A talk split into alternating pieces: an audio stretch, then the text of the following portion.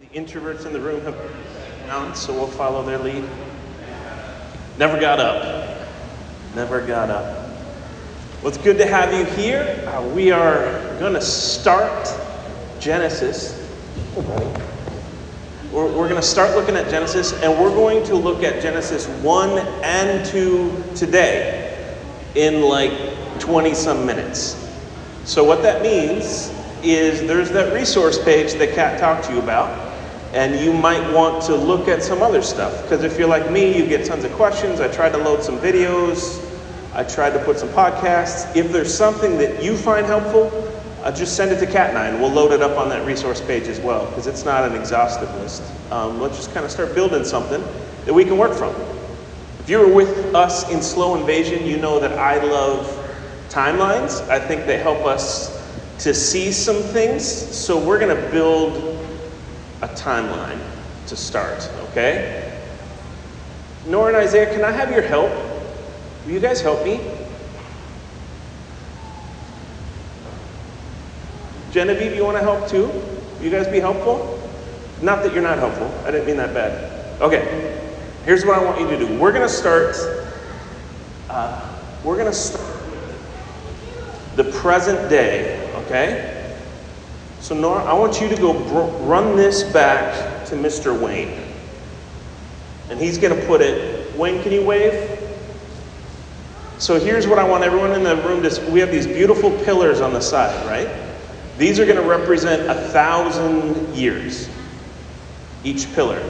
Genevieve, here you go, sweetie. You get this one and to, hmm, Run it to, can you go put it on that pillar right there? You see that? Yeah, Corley's going to help you. Corley. Okay. Can you bring this to Miss Stephanie? She's going to be Jesus. She gets to be first century. Can you bring it to Stephanie? Even just put it. We're just trying to picture where these are, okay? So in the back, Wayne, you can put on that pillar right by you, or, or you can hold it. Wayne is the present tense. He is today. That's what today looks like. That pillar over there, that's, that's a thousand. Oh, here we have first century. Why don't you put this right here, okay? Yep, that's first century before Jesus, BCE. Do you want to put this on the piano? Back there? Okay, that's 2,000 years BCE. And then before that is everything. Okay? These numbers might not mean anything to you, so we're going to put a couple other things. Genevieve and Nora, do you want to be my helpers again? And you're, you're going to work with Anna here. Put this right next to Anna, right here. And you guys figure out which animals been domesticated. So about 1100 to 900 BCE is when they domesticated animals, which really matters for Genesis. It sounds funny, but it matters in the text. So go ahead and dump the animals out and sort them by which ones can be a pet and which ones can't be a pet. Okay, then we have at 1200 BCE is when all the neighboring nations started having creation myths. Okay? Now, when I say myth when we're in Genesis, please don't think like true and false and a myth is false. Uh, at the time of, in, in this world, let me read you a quote from John Walton. He says, Mythology in the ancient world was like science in our modern world. It was their explanation of how the world came into being and how the world works. So we tend to go to right? That's how we think. In this time, what they thought of was myth. So they would tell a myth, and it wasn't a lie, it, it was the way that they understood how the world came into being. So if we are way back by Wayne in the present day and we look at a myth right here, we think that isn't the way we do the world, so we think that it's wrong. What I'm asking us to do today is let's try our best to get here and imagine what it's like here. Okay, a couple more years. Um, hmm. Wendy, you get to, you're Moses. If anybody asks, that's who you are. Uh, you get to be J Source because it's like your name. And then right here we have what the P source is, and I'll explain those two in a minute, okay? So, we all live way back there, right? And we have the first century where Jesus was. We imagine that world quite a bit. We have where Moses is. So if you think of like the book of Exodus, that's right where Wendy is. 2000, right here. This is when we have Abraham. Okay? So Abraham is around this time. Abraham comes into our Bible at Genesis 12. So that means everything before Genesis 12 is over there.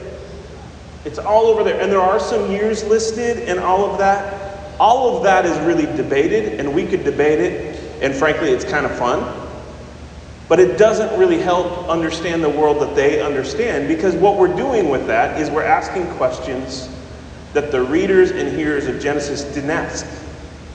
So, what we're going to try to do when we're going through Genesis is ask what were the readers and writers and compilers of Genesis actually asking? You can hold it up, but you don't have to hold it up all day. You can, like, use the tape somewhere. Maybe you like being Jesus. I don't know. That's your cross to bear. So, we're going to do our best to ask the questions that were asked at the time. Does that make some sense? Because we like to get into like how old is the world? Did it happen in seven actual days? Were cats really in Genesis 1 or were they part of the fall? Like all of these kind of things are the questions that we have. But those are not the questions that were asked. Oh, I put them backwards. I'm sorry. I put them backwards. Thank you. Yeah, Moses is over here. No, you made it better. Yeah, no, okay. That's good. Okay, so um, we're, we're going to try to ask the questions that they ask. Now, first of all, they record the world different than us. Can we trust it? I would say absolutely. Absolutely, we can trust it. We can believe what is written, but it is not very helpful to ask questions that Genesis was never intended to answer and force answers onto Genesis that weren't present. Okay? So we're going to agree that in this room we could have 30 different understandings of the answer to the questions that Genesis isn't covering. And that's great. There's room for all of us. I'll, I would happily debate with you and then, you know, toast a cup of coffee to Jesus over it.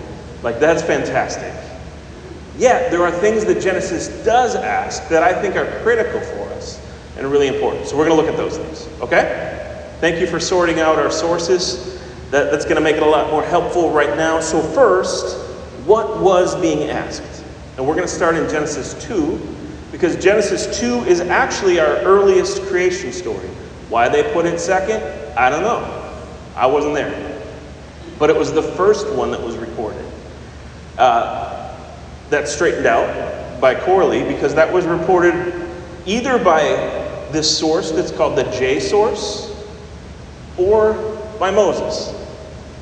This is what scholars think. Scholars think Moses told the story or wrote the story or whatever somewhere along the way, or that this, these people called the J source gathered together the story and gathered together a lot of, of the, the early Old Testament for us to have to explain the world. Okay, so we again we could debate about which one of those, but this is the time frame. This is the the 500 years that this story comes from. It wasn't written back then, like, hey, this morning God said, let there be light, and there was light because there wasn't writing yet.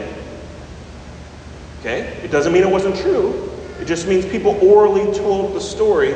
And so the meaning of the story was something different. So, what is the question, Genesis 2?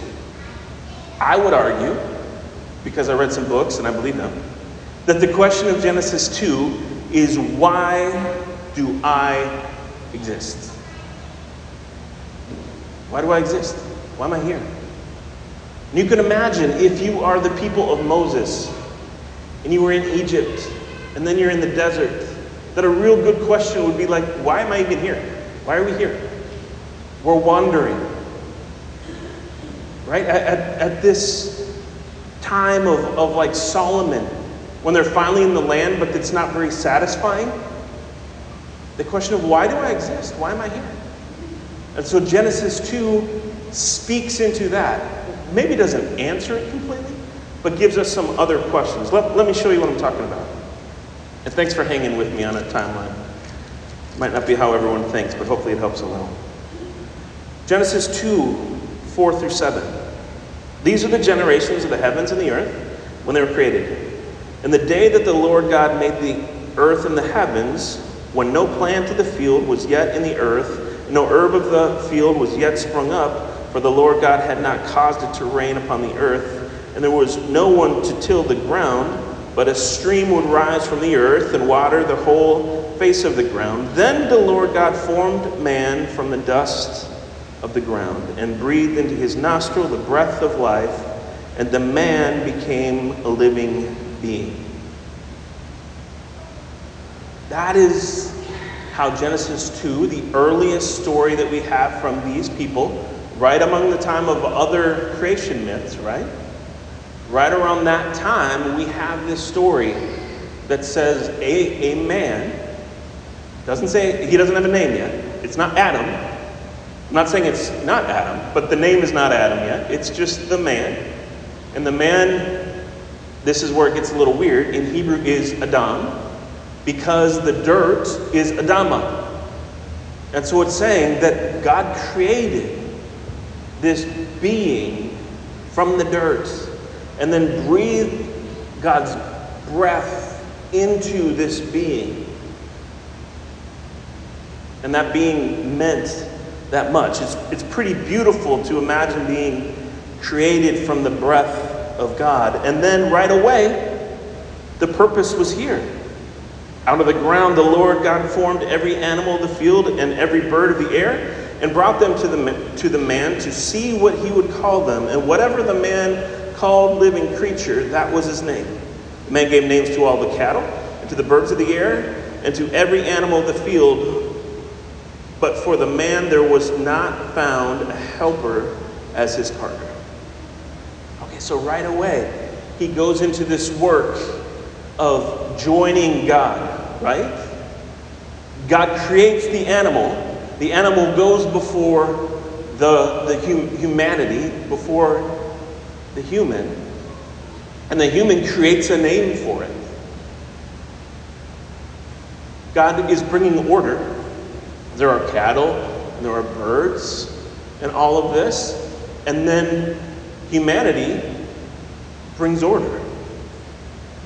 You, you see how that's joining in, doing the same kind of thing as what God is doing. There's, there's this type of animal and this type of animal. There are, and we've talked about this before, how I, I know that we've taught this passage before. I've joked that that the, the human was very creative at the beginning, giving all these great names like rhinoceros, and uh, eventually got tired and started to do like blackbird, bluebird. But all of this creation is, is named. Here's what I want us to pay attention to there's work before there's sin. Maybe work's not broken. Maybe we're meant to. We'll see that we're meant to rest as well. But I think sometimes in our mind, work is the curse. No, work is a gift. And we're intended to bring this creating and this ordering into our work, whatever our vocation is, or whatever our hobbies are, or whatever we invest into God's kingdom, whether that's paid. That's our gift. That's from the beginning to someone who made bricks as a slave to hear that what they do as work is bear the image of God. That is meaningful story. But did you hear the end of that? For the man there was not found a helper as his partner. The very next verse, uh, actually, in that, we're going to get to the next verse, but in that, that whole section begins with Then the Lord God said, It is not good for the man to be alone. I will make a helper as his partner.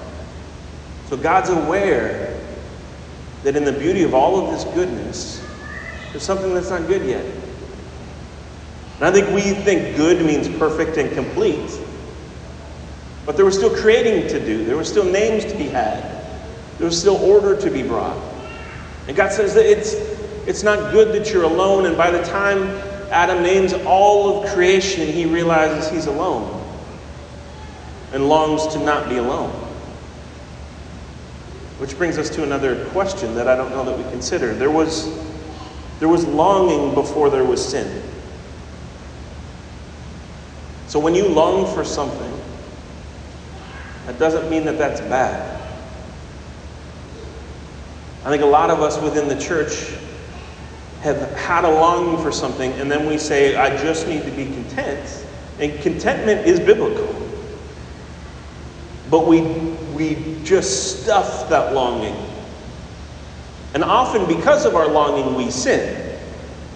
Right? I long to eat something, therefore I eat everything.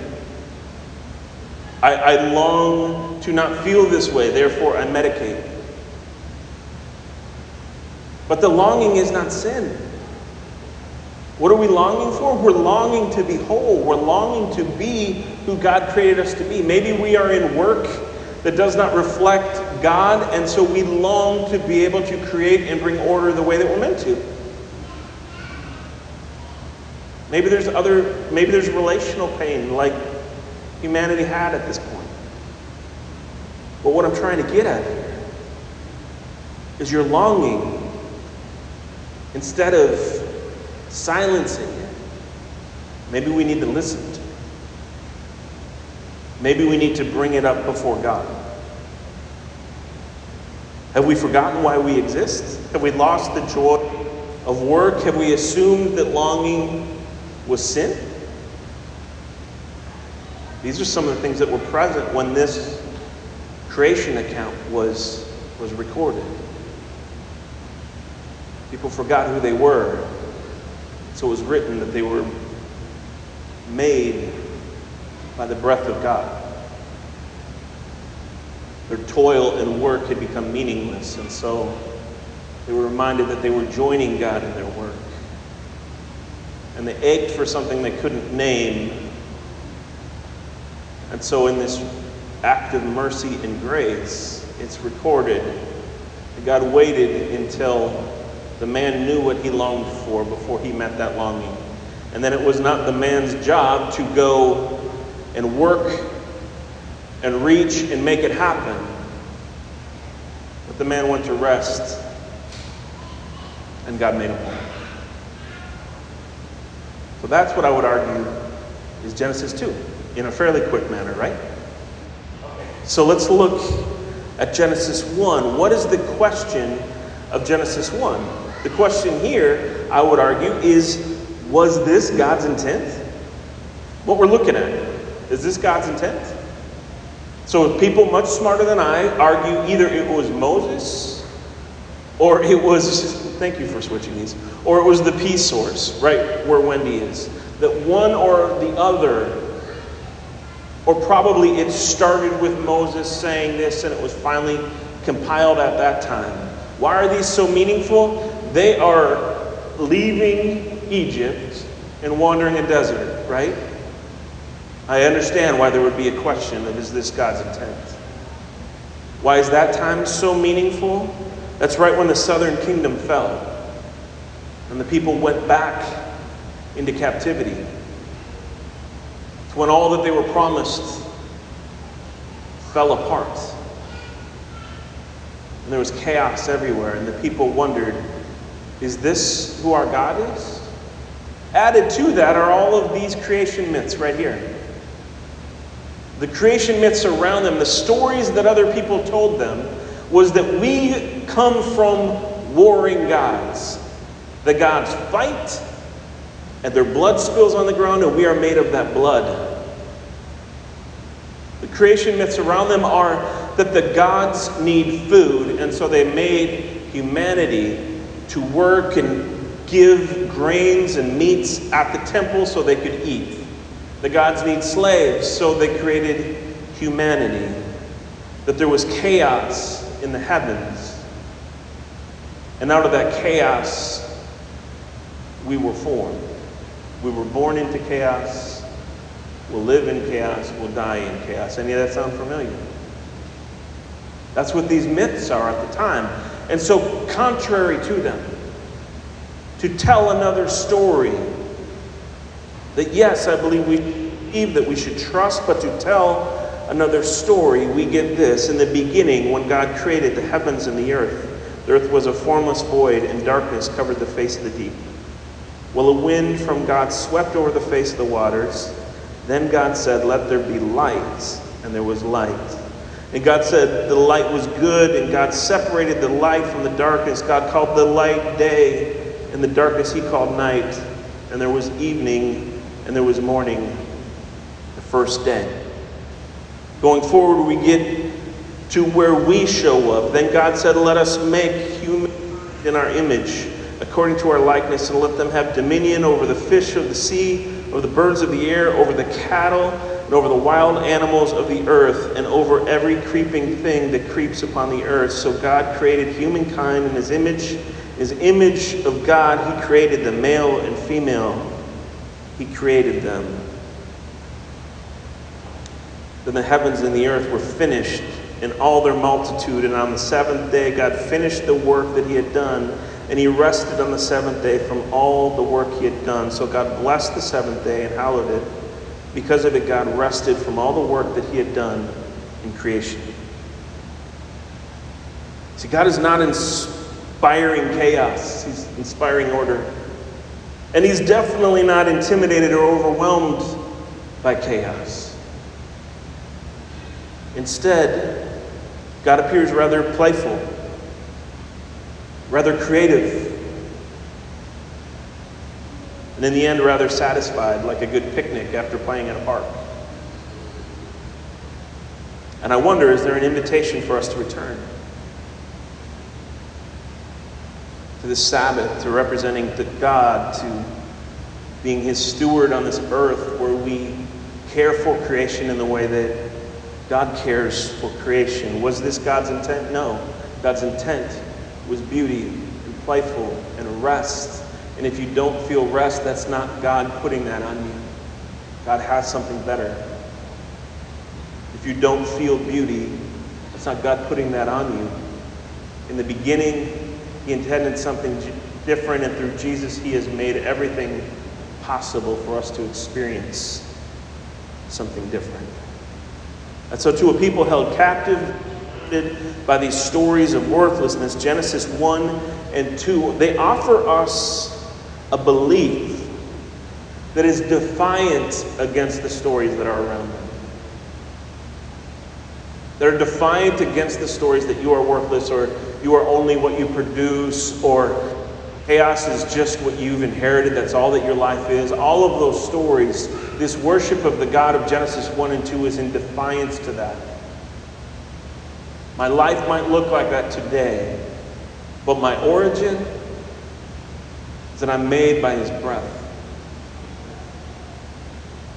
That I'm made to be creative, to bring order, to work for His kingdom and build with my hands. That I'm made to live this life nearly playfully and rest in the end. So here's what I, want to do as we, we close this time. Um, I'm going to pray in a minute. And if you need to go, God bless you. We're grateful that you're here. Um, but if you don't need to go, we, we heard you last week and we're trying to build in when we can little times where we can talk a little bit. And so if you have some questions about the actual text of Genesis 1 and 2 and you want to get into the text and find out why we had stuffed animals and domesticated animals and why that matters for the sourcing and all that kind of stuff. If you want to talk about that, we're going to go to this side of the room and I'm going to sit with you and we're going to talk about the actual text. Bring any questions that you have. I probably don't have the answer. I'll go look up some smart people and I'll bring it with me next week or I'll text you, okay? If you've already got enough and the questions that I asked already sparked some stuff that you're feeling, I want to invite you to go to this side of the room and Kat's going to join you over here with just some questions of like, how do we apply this? What do we do with it? Um, and if you want to just hang with other people, God bless you. This is a space for that as well. Maybe kind of sneak back a little bit so we don't we don't overhear each other too much. So there's a room plenty big, and if you need to leave, God bless you there as well. For those of you on Zoom, you're going to do the same exact questions that Kat has. Uh, Whitney's going to lead you through that, and um, ho- hopefully this is a bit helpful. Let's let's pray together. Is that clear what, what we're doing? Yeah, question on the text, go this way. If you just want to apply what we already talked about, go this way. If you want to hang with folks, go that way. If you need to go, God bless you. We love you. Okay? Let's pray. God, we covered a lot. I pray that somehow you spoke through that. Um, you know how deeply I want us to know that you're not a God of chaos and you're returning us to a place where there's rest and joy, laughter and creation. If we hold on to you in the meantime.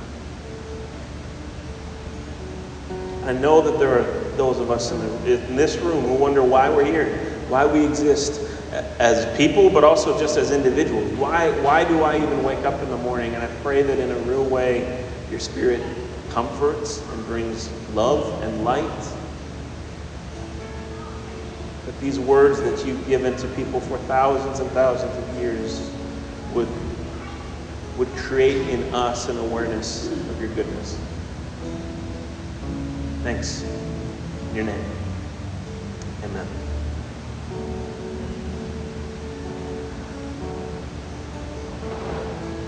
Go ahead and spread out.